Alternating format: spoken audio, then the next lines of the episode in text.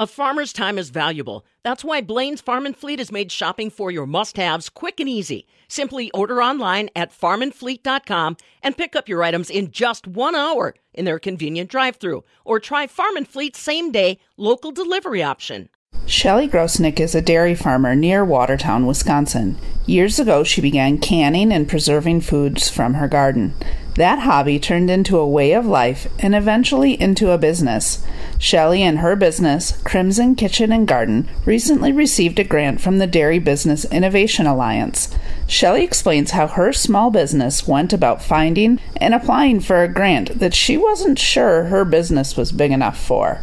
For the Midwest Farm Report, this is Carrie Mess. Shelly, can you tell me more about your business? So I sell jams, jellies, salsa, pickles, fresh breads at farmers markets, and then also make and sell my own raw milk soap and lotion made with milk from our own dairy cows. We have a 200 cow dairy that we are fourth generation. You recently received a grant. Can you tell me who was that grant from? I received a grant from the Dairy Business Innovation Association, their grant to promote using milk, uh, marketing milk, and turning it into dairy products. The grant is actually quite extensive. Like it can apply to a lot of different areas. But the one thing you have to have a grade A licensed dairy farm and utilize your own milk. So you decided, you know what? I'm going to go out and I'm going to look for grants. And you found this grant and you read all the rules for it. And you went, you know what? This fits. Actually, it's kind of a fun little story. Grants were not really on my radar. I've years never ever thought it would apply to me. Uh, my husband and I have been a part of a farm couples program through DATCP for a couple of years now. They did some seminars that helped young dairy farmers just have another set of eyes either on their farm, farm practices, procedures, finances, all kinds of things, and helped connect uh, young farming couples with uh, more resources. And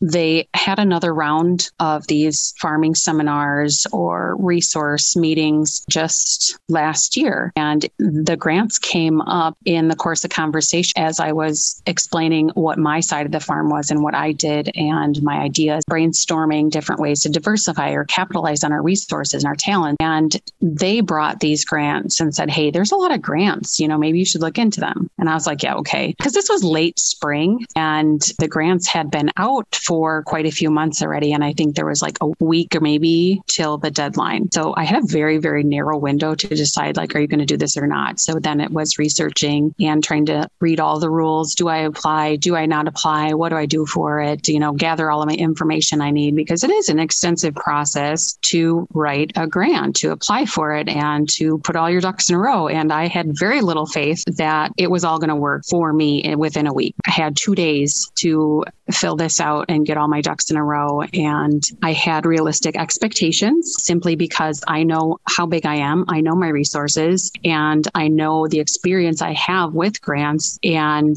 I knew that if I did not get it, I could apply again. It's really mind blowing when you read the grant and see the history of it, the companies and businesses that have utilized it, and then also see the other uh, businesses that were awarded it. And it kind of gives me a little more extra drive, a little more inspiration that this is the right thing to do. And this is exactly where I need to be at the right time. Do you have any tips for people listening who are interested in looking for grants where they could look? First and foremost, I think DATCP was a huge help to me. The people that I worked with, simply because we were looking for another set of eyes for our dairy farm, for our business, just to make sure we weren't leaving any rocks overturned. Uh, it wasn't just dairy grants, but they had a plethora of resources that were extremely helpful when it came to finding what fit for myself or just another option for a farm our size. Just searching online was extraordinary. You will get almost too much information. I really recommend going to somebody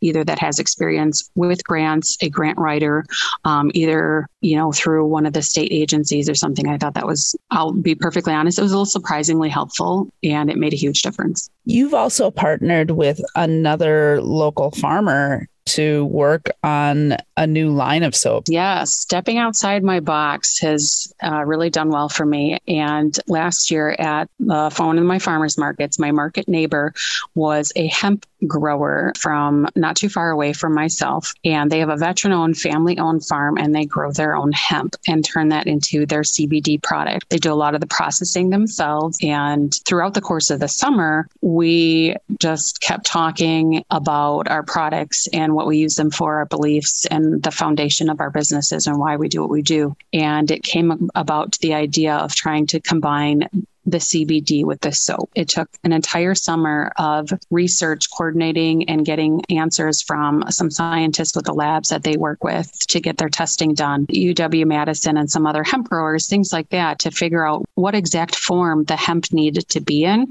in order to work with the raw milk and the lye and my recipe through the sponification process of the soap because we wanted to be absolutely 100% certain that the benefits of CBD were maintained and available at the end of that soap process because it does go through a chemical process. So it's so we do have a CBD milk lotion and a CBD raw milk soap that we're not even quite a year into production and making this, but I would say we're just getting started. Shelly, how do you plan to use the grant to help build your business? This grant is instrumental in allowing me to get more professional utensils to be able to produce soap and lotion at a larger quantity a little bit quicker. It saves me time, saves me money. Then also using being able to use that for marketing website and get my soap into some wholesale locations, retail locations and putting milk right on there. It is promoting milk, it's promoting our dairy farm, it's connecting our story with consumers on a daily basis. And that is what this is for. I don't have to wait 10 years for me to save up enough money when the milk price is good. This grant is jump starting just so much more promotion and sharing our dairy farm and story.